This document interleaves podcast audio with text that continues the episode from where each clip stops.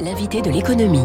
Bonjour Olivier Babot. Bonjour François. Bienvenue sur Radio Classique, président de l'Institut Sapiens. On annonce ce nouveau gouvernement. Hier, beaucoup plus de monde avec euh, l'arrivée d'une série de ministres délégués, de secrétaires d'État. L'équipe est complétée. Est-ce qu'elle se tient, selon vous, cette équipe? Alors, ce qui est intéressant, évidemment, on l'a noté, c'est de voir que l'ouverture est très limitée.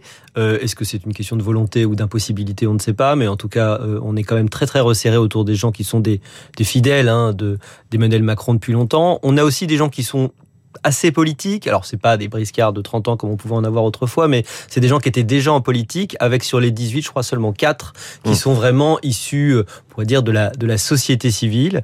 Euh, après, euh, il faut bien dire que euh, ce qu'on est en train de faire aujourd'hui, c'est-à-dire s'intéresser au profil des ministres, c'est ce qu'on fait en général au début et à la fin d'un gouvernement. Entre les deux, bon, bah, on sait plus très bien ce qui se passe.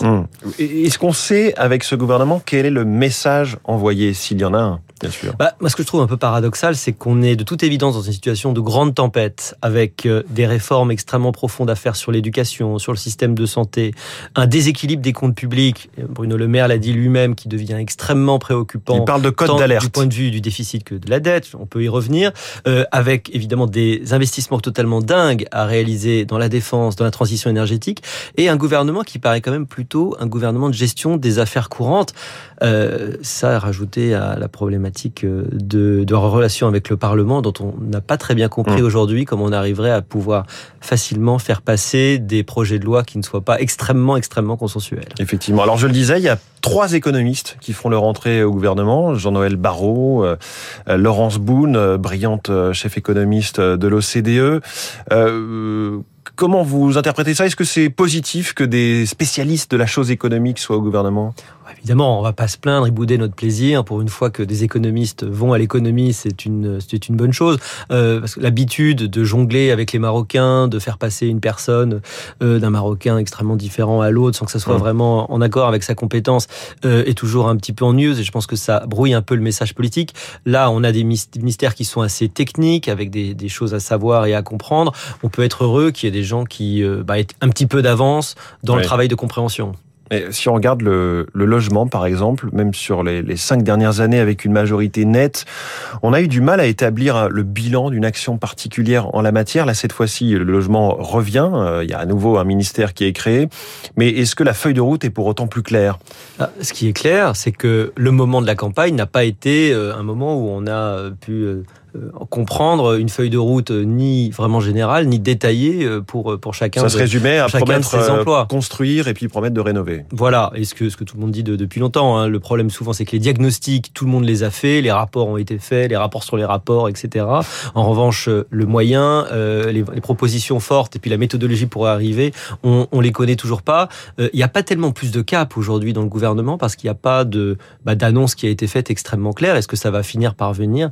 On peut évidemment l'espérer. Oui. Alors, le premier chantier de cette équipe gouvernementale, c'est le pouvoir d'achat, on l'a dit. On voit que les détails continuent de, de- de s'affiner. Le geste pour les travailleurs relativement modestes qui prennent leur voiture pour travailler ce sera à peu près euh, 60 euros, un peu plus. Au passage, les idées de l'opposition, comme baisser drastiquement les taxes sur les carburants, ne sont pas reprises.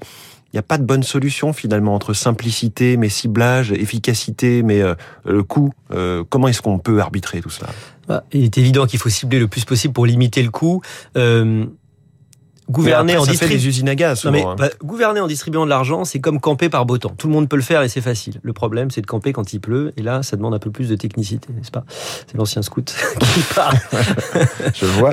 Voilà. En revanche, euh, euh, arriver au point qui va arriver après, hein, plutôt en 2023, où on va falloir, il va falloir couper le robinet, il va falloir changer complètement son fusil d'épaule, ça va être beaucoup plus compliqué. Aujourd'hui, la question c'est euh, qui on va arroser et, et dans quelle et dans quelle mesure. Oui. Mais il faut toujours répéter un truc parce que on parle euh, euh, de la, du déficit en pourcentage du PIB, ce qui en minimise en réalité l'importance. Mais ce que les gens doivent comprendre, c'est que quand euh, on a, euh, enfin, quand euh, on, on a des recettes, on dépense 50% de plus que ces recettes. Autrement dit, quand on dépense 100, si vous voulez, on n'a que 66 de recettes. La différence, on va à l'emprunter. On est à euh, environ 115% du PIB de dette. On est à 2900 euh, milliards. Oui. Et très rapidement, on va passer le cap symbolique, totalement symbolique, mais des, des, des 3000, des 3000 milliards. Depuis le début de l'année, on a rajouté 17 milliards de coûts Oui. à la, au- au- à la charge de la dette. dette. Qu'on rajoute, qu'on rajoute à 38 milliards, ça nous fait donc 55 55. 55, c'est quoi? 55, c'est le budget de l'éducation nationale. Chaque année, la dette nous coûte le budget de l'éducation nationale. On est aujourd'hui à 55. À la fin du quinquennat, à ce rythme-là, mmh. puisque 1% de taux en plus, c'est 2 milliards par an, on devrait être, on est, on pourrait être probablement à 100 milliards de plus. On va rapidement en fait être pris à la gorge par cette dette, cette dette publique qui fait que euh, les, euh, les discussions sur euh, qu'est-ce qu'on distribue à qui aujourd'hui deviendront un petit peu risibles dans quelques années. Mais Étienne Lefebvre le soulignait à l'instant dans son édito économique, 50 milliards, c'est aussi ce que coûterait une baisse des taxes sur l'essence que proposent par exemple les Républicains. C'est un parti plutôt attaché justement à la discipline budgétaire. Est-ce que là, il n'y a pas un jeu un petit peu étonnant des oppositions? Bah, On voit bien aujourd'hui qu'on a beaucoup de mal à trouver une solution à, au problème de cohésion sociale qui ne soit pas dans une distribution massive de redistribution dans un hmm. pays qui est déjà un des pays qui redistribue le plus au monde. On ne sait rien faire d'autre pour l'instant. On est tous devant l'inflation et c'est vrai pour les autres pays aussi. Un peu comme une poule devant un couteau. Et pourtant, l'inflation en zone euro, je crois qu'elle est quasiment à 7%. Dans certains pays comme la Turquie, elle est quasiment, elle est totalement hors de contrôle à 80%. Donc, elle ne va pas s'arrêter demain. Et ça veut dire que les aides qu'on donne aujourd'hui, elles sont pas tenables sur le mm. long terme, ni même l'année prochaine en réalité. Autre sujet dans le paquet pouvoir d'achat, la suppression de la redevance télé, ça fait beaucoup de bruit, ça suscite des inquiétudes au sein de l'audiovisuel public. Est-ce que c'est justifié? Bah, À mon sens, pas vraiment, dans la mesure où cette suppression, elle évidemment, elle fait que c'est budgété. Ça faisait longtemps d'ailleurs que moi, je, je euh, j'étais en faveur de cette budgétisation. C'est beaucoup plus simple, on n'a pas de coûts mm. de collecte, et au moins il n'y a pas le problème des gens qui n'auraient pas de télévision, parce que finalement vous pouvez regarder de plein de façons aujourd'hui. Et donc donc ça va être budgétisé un peu comme le coût des musées, je trouve ça normal. Ce qui est important maintenant, c'est peut-être d'avoir un vrai débat, une vraie réflexion, euh, y compris avec euh, bah, tous les acteurs de cet audiovisuel public, sur les missions de cet audiovisuel, ce que cet audiovisuel public doit faire et que le secteur privé ne doit pas faire, parce que c'est ça, en bonne politique, on confie au public ce que le privé ne fait pas mieux.